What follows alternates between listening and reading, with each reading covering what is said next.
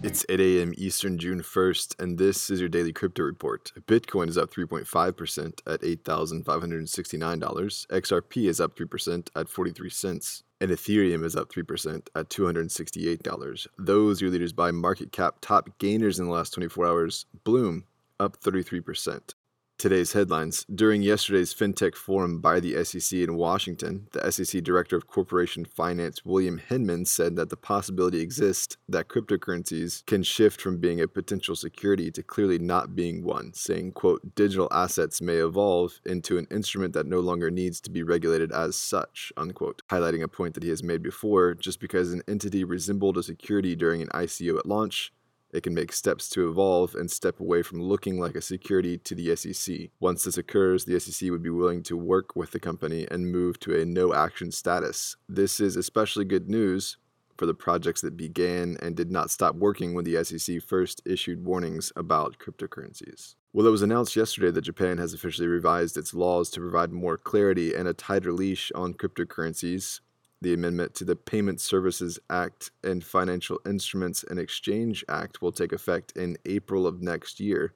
Big changes include erasing the definition of virtual currency and replacing it with the broader cryptographic asset. Additionally, any company storing crypto will be considered a cryptographic asset exchange and will be required to register and maintain a license.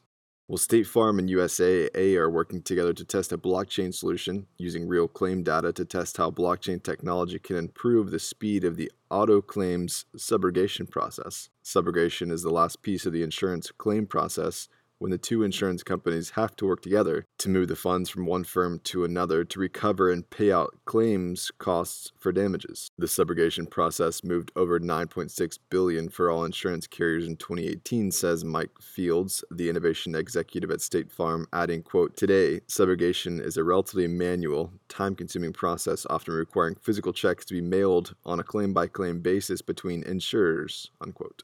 The blockchain solution will help securely automate this manual process, and each payment will be recorded and verified.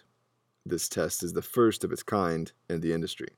And finally, the president and chief operations officer of Coinbase has left the firm, Asif Hirji joined Coinbase in December of 2017 to help bring about the company's entrance into new markets.